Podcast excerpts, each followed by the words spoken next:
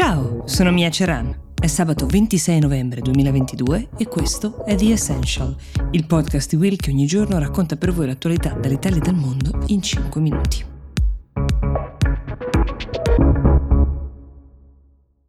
Ciao Mia, sono Alessio Sotera. Potresti parlarci per favore del non riconoscimento del risultato elettorale da parte di Bolsonaro nelle ultime elezioni in Brasile? Grazie mille.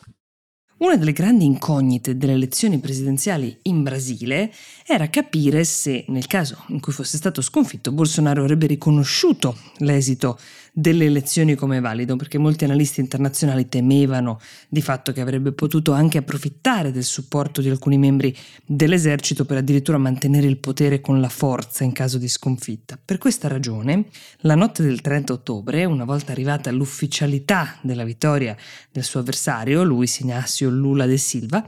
in molti aspettavano con ansia di scoprire cosa avrebbe dichiarato Bolsonaro. Parlando in conferenza stampa a 48 ore dal voto, Bolsonaro non ha riconosciuto la sconfitta, però ha dato il proprio consenso al trasferimento di poteri al neoeletto Lula. Da allora Bolsonaro è sostanzialmente scomparso dalla scena pubblica fino a martedì scorso, perché martedì scorso il suo partito ha contestato la validità del ballottaggio del 30 ottobre, sostenendo che i voti provenienti da alcune delle macchine usate per il voto dovessero essere invalidati per malfunzionamenti tecnici, quindi colpo di scena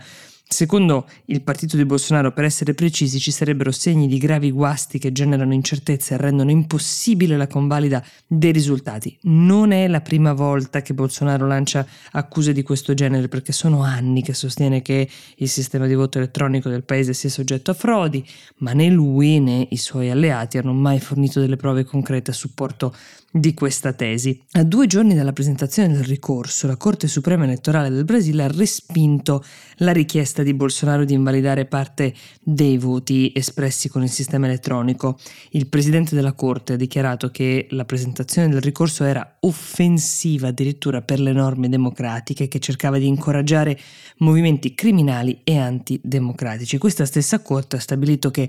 il ricorso era stato presentato in malafede, il partito di Bolsonaro è stato multato, una cifra di circa 4 milioni di dollari. Nonostante questo verdetto, però, il timore per una possibile escalation di violenza in Brasile non è stato sopito, anzi, la società brasiliana, come vi abbiamo spiegato diverse volte, è polarizzata come poche volte nella sua storia recente. Pensate addirittura che la maglia della nazionale, quella verde e oro, è diventata un simbolo divisivo in Brasile perché Bolsonaro negli anni l'ha trasformata in un elemento identitario indossato con orgoglio dai suoi sostenitori durante le manifestazioni, quindi ha addirittura modificato il valore simbolico di una maglia della nazionale facendola diventare un simbolo della destra brasiliana. La seconda domanda ci arriva da Elisa che ci chiede di parlare degli aggiornamenti sul referendum per l'indipendenza in Scozia. Allora, la scelta dei cittadini britannici di lasciare l'Unione Europea aveva avuto uh, l'effetto di riaprire una serie di faglie interne al Regno Unito, dal confine tra Irlanda e Irlanda del Nord fino alla questione dell'indipendentismo scozzese, perché due anni prima di Brexit, era il 2014, in Scozia si era tenuto un referendum per l'indipendenza. Gli indipendentisti avevano perso con il 45% dei voti favorevoli, la maggioranza degli scozzesi aveva votato per restare all'interno del Regno Unito, questo fu un duro colpo per la causa indipendentista perché sembrava effettivamente che non ci sarebbero state più altre occasioni per ridiscuterne. Quando però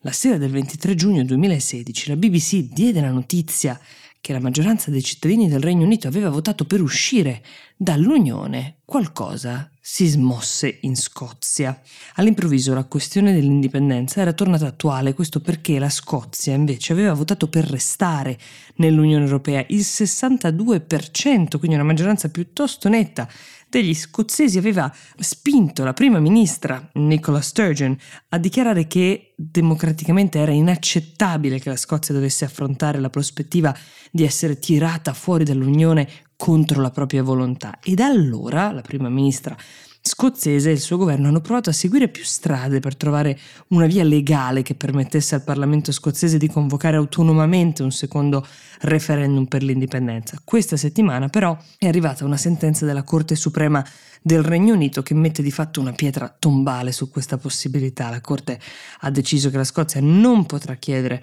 un nuovo referendum sull'indipendenza non senza l'approvazione del Parlamento britannico. Per la precisione, la sentenza della Corte Suprema non esclude che possa essere indetto un referendum in futuro, ma stabilisce che questo può accadere solo con l'approvazione appunto del Parlamento di Londra, che però attualmente è a maggioranza conservatrice, mentre lo Scottish National Party si trova all'opposizione.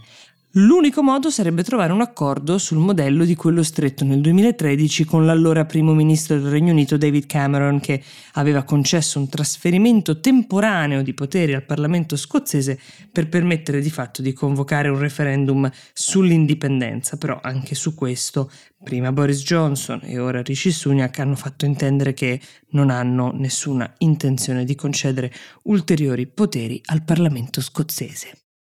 Vi segnalo il nuovo podcast di Will, si chiama L'Unicorno, in otto episodi racconta la storia di BioOn, la startup bolognese che voleva salvare il mondo dalla plastica e che arrivò a valere in borsa più di un miliardo di euro prima di cadere come un castello di carte. Il link lo trovate in descrizione. The Essential per oggi si ferma qui, io vi do appuntamento a lunedì e vi auguro un buon fine settimana.